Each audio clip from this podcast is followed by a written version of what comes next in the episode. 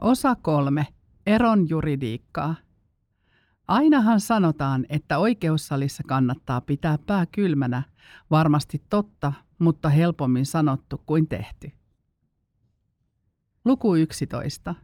Kirjoittaja on tradenomi Julia Huovinen. Lapsen huoltolain uudistus ensimmäinen kahdestoista kaksituhattayhdeksäntoista. Mikä uudistui, minkä vuoksi ja mitä vaikutuksia uudistuksilla on? Johdanto. Uudistunut lapsenhuoltolaki tuli voimaan ensimmäinen kahdestoista kaksituhattayhdeksäntoista. Toteutin opinnäytetyöni yhteydessä tutkimuksen, jossa selvitettiin lakimuutosten vaikutuksia käräjätuomareiden näkökulmasta. Työn toimeksiantajana toimii elatusvelvollisten liitto ry. Tutkimuksessa pyrittiin selvittämään käräjätuomareiden ensikokemuksia uudistuneesta laista. Käräjätuomareita haastateltiin yhteensä seitsemän ja haastateltavat tulivat kahdesta eri käräjäoikeudesta. Haastattelut toteutettiin anonyymisti teemahaastatteluina. Lakiuudistuksen tarkoituksena on ollut parantaa lapsen etua, parantaa lapsen osallisuutta häntä koskevien asioiden käsittelyssä, tehostaa oikeudenkäyntimenettelyä sekä saattaa laki ajantasaiseksi vastaamaan yhteiskunnan muutoksia ja jo voimassa olevaa oikeuskäytäntöä. Artikkelissa käydään läpi lapsenhuoltolakiin tehtyjä uudistuksia. Pohdinnan kohteena on uudistusten vaikutukset, miten laki uudistui ja mitä uudistukset tarkoittavat käytännössä, onko uudistuksiin liittyen noussut esiin ongelmakohtia tai kehittämistarpeita. Olennaisimmat uudistukset. Olennaisimmat lapsen huoltolakiin tehdyt uudistukset koskivat tapaamisoikeutta ja vuoroasumista, oikeudenkäyntien nopeuttamista, lapsen osallisuuden vahvistamista, sopimusten alan laajenemista sekä huoltajien velvollisuuksia ja oikeuksia. Tutkimusta varten uudistukset pilkottiin edellä mainittuihin viiteen teemaan, jonka lisäksi kuudentena teemana oli uudistus kokonaisuutena. Lapsen edun parantaminen näkyy useissa uusituissa lainkohdissa, kuten vanhemman velvollisuudessa vaalia lapsen läheisiä ihmissuhteita sekä mahdollisuudessa vahvistaa lapselle tapaamisoikeus erityisen läheisen henkilön kanssa. Laki uudistuneena tuo paremmin esille sen, että tarkoituksena on nimenomaan lapsen asioiden järjestämisen lapselle parhaalla tavalla, eikä kyse ole ensisijaisesti vanhempien välisistä ristiriidoista taikka niiden ratkaisemisesta. Lapsen osallisuutta on pyritty parantamaan muun muassa velvollisuudella selvittää lapsen mielipide häntä koskevassa asiassa. Oikeudenkäyntimenettelyä on lähdetty tehostamaan muun muassa lisäämällä lakiin mahdollisuus hylätä muutoshakemus kirjallisessa menettelyssä ja lisäämällä lakiin velvoite käsitellä lapsen huoltoa ja tapaamisoikeutta koskeva asia joutuisasti. Lain ajantasaistamisella tarkoitetaan jo vakiintuneiden oikeuskäytäntöjen kirjaamista lakiin ja muuttuneiden perhesuhteiden huomioimista laissa, kuten muun muassa nimenomaan vuoroasuminen sekä tuetut ja valvotut tapaamiset. Seuraavassa osiossa käydään uudistuksen pääpiirteet läpi. Tapaamisoikeus ja vuoroasuminen. Tapaamisoikeuteen ja vuoroasumiseen liittyviä uudistuksia ovat valvottujen ja tuettujen tapaamisten kirjaaminen lakiin, nimenomaan vuoroasumisen tunnustaminen laissa, vahvistaa tapaamisoikeus lapselle erityisen läheiselle henkilölle ja mahdollisuus asettaa uhkasakko tapaamisoikeuden tueksi. Vuoroasumisen kaltainen tilanne, jossa lapsi tosiasiassa asuu lähes puolet ajastansa molempien vanhempiensa luona, on ennen lakiuudistusta vahvistettu tapaamissopimuksella, jolla toiselle vanhemmalle määrätään laaja tapaamisoikeus. Uudistuksen jälkeen tapaamisoikeuksien sijasta voidaan vahvistaa nimenomaan vuoroasuminen. Siitä huolimatta, että lapsen vuoroasumisesta voidaan sopia, tulee lapsen kotipaikka määrätä jommankumman vanhemman luokse. Tästä johtuen tietyt etuudet, muun muassa koulukyydit, määräytyvät sen mukaisesti, kumman vanhemman koti on merkitty lapsen pääasialliseksi kotiosoitteeksi. Tästä syystä vuoroasumista voidaan edelleen pitää etävanhemman näkökulmasta varsin epätasa-arvoisena ja muutos voidaan arvioida jokseenkin keskeneräiseksi. Opinnäytetyötutkimukseni haastatteluissa osa haastateltavista totesi, että periaatteellinen muutos on tapahtunut siinä, että nimenomaista vuoroasumissanaa voidaan käyttää, eikä välttämättä tarvitse puhua tapaamisoikeudesta. Vuoroasumissanan käyttämisellä voisi olla suurempaa merkitystä vanhemmille asiasta lastenvalvojan luona sovittaessa. Vuoroasuminen saattaa vanhempien näkökulmasta tuntua tasavertaisemmalta verrattuna tilanteeseen, jossa toinen vanhemmista saa lapsen tapaamisoikeuden laajana. Kun toisella vanhemmalla on lapsen tapaamisoikeus, lapsi määrätään asumaan toisen vanhempansa luokse. Vuoroasumisessa lapsi määrätään asumaan molempien vanhempiensa luokse siten, että hän viettää molempien luona lähes puolet ajastaan. Tällöin lapsen virallinen kotipaikka määrätään jomman kumman luokse. Vaikka periaatteellinen ero on havaittavissa, edellä mainitusta mahdollisesta tasavertaisuuden tunteesta huolimatta, erimielisten vanhempien riidanaihe saattaa siirtyä lapsen asumisesta siihen, että kumman luokse lapsen kirjat laitetaan, vaikka vuoroasumisesta oltaisiinkin yksimielisiä. Tapaamisoikeus voidaan vahvistaa uudistuksen jälkeen myös lapselle erityisen läheiselle henkilölle. Lapselle erityisen läheisellä henkilöllä tarkoitetaan sellaista henkilöä, jolla on lapseen erityinen ja vakiintunut vanhemman ja lapsen suhteeseen verrattavissa oleva suhde. Kynnys tapaamisoikeuden myöntämiseksi muulle kuin vanhemmalle on siis korkea. Voidaanko tapaamisoikeus tällaiselle erityisen läheiselle henkilölle vahvistaa samanaikaisesti kuin toisen vanhemman kanssa? Saattaako tapaamisen järjestämisestä tulla hankalaa? Kysymyksiä herättää myös se, että voidaanko lapsen vanhempi velvoittaa kustantamaan osansa oikeudenkäyntikuluista ja mahdollisista tapaamisista aiheutuvista kustannuksista tilanteessa, jossa tapaamisoikeutta hakee tai sellainen on jo myönnetty jollekin muulle kuin toiselle lapsen vanhemmista. Lapsen huoltoa ja tapaamisoikeutta koskevassa asiassa vakiintuneen käytännön mukaisesti asianosaiset vastaavat itse oikeudenkäyntikuluistaan, ellei ole erityisesti syytä määrätä kulujen jakautumista toisin. Tapaamisoikeuden toteutumisen tueksi tuomioistuin voi määrätä uhkasakon jo peruspäätöksessä, eli tapaamisoikeutta koskevassa ratkaisussa. Tässä nousee esiin sellainen seikka, että riitaisat vanhemmat saattavat vaatia uhkasakon asettamista perusteetta kiusatakseen toista vanhempaa. Uhkasakko voidaan määrätä kuitenkin ainoastaan, mikäli vanhemman aikaisempi käytös antaa aihetta epäillä, että hän ei tulisi noudattamaan päätöstä. Säännös on tarkoitettu vieraannuttamisen estämiseen ja sen käyttö on perusteltua, jos asiaa ratkaistaessa vaikuttaa siltä, että toisella osapuolella on todennäköisesti hankaluuksia noudattaa annettuja määräyksiä. Valvettuja ja tuettuja tapaamisia on käytetty jo ennen lakiuudistusta, mutta nyt laissa määritellään tarkemmin, millaisilla perusteilla lapsen ja vanhemman tapaamisia voidaan rajoittaa ja kuinka suuren puuttumisen lapsen ja vanhemman väliseen suhteeseen voidaan katsoa olevan tarpeellista. Uudistus on tärkeä, sillä sen voidaan arvioida yhtenäistävän ratkaisukäytäntöä. Lisäksi lapsen ja vanhemman välisiin tapaamisiin ei voi enää puuttua turhan voimakkaasti, kuten aiemmin on todettu tapahtuneen. Tämä on näkynyt siten, että valvottuja tapaamisia on määrätty, vaikka tuetut tapaamiset olisivat sopineet tilanteeseen paremmin. Lakiin kirjattiin viranomaisille suunnattu velvollisuus käsitellä lapsen huoltoa tai tapaamisoikeutta koskevat asiat joutuisasti. Ja ensimmäinen istunto on pidettävä ilman aiheetonta viivytystä.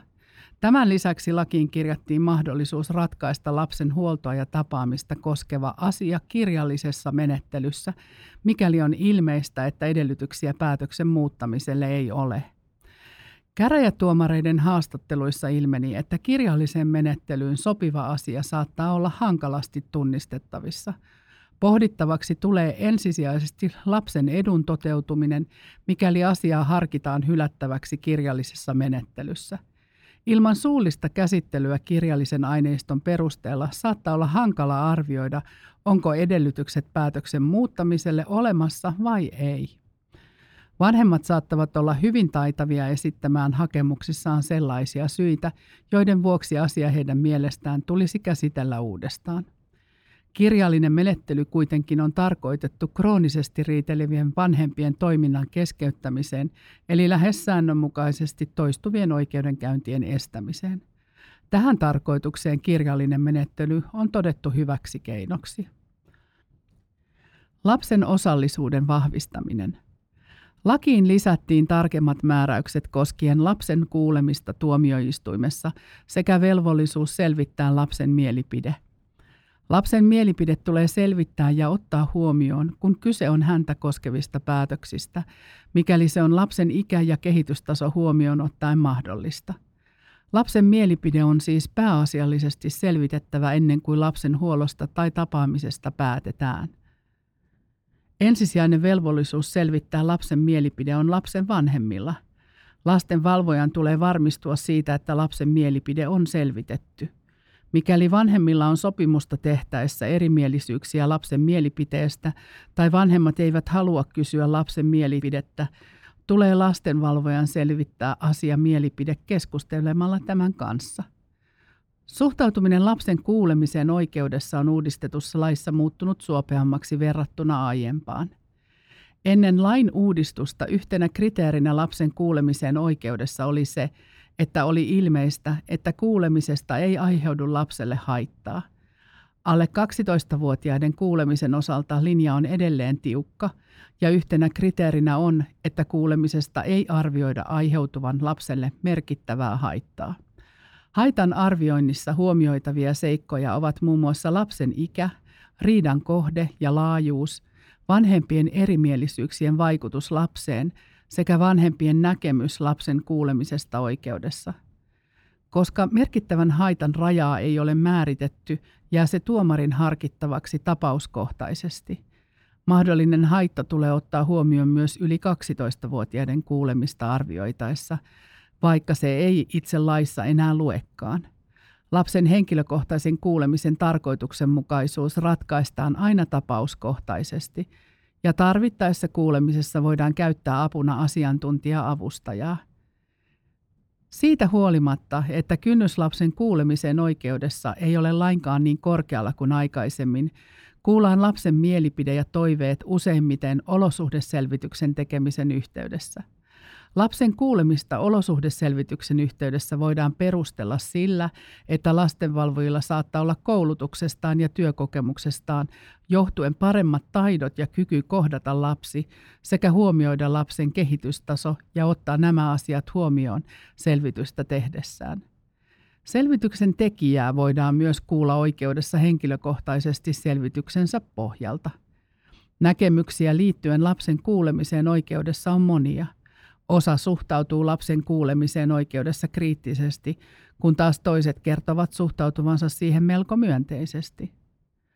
Uudistuksen jälkeen vanhempien on mahdollista sopia lastenvalvojan luona lapsen tapaamisoikeudesta, tietojen saantioikeudesta, vuoroasumisesta, oheishuoltajasta sekä vanhempien välisestä tehtävänjaosta.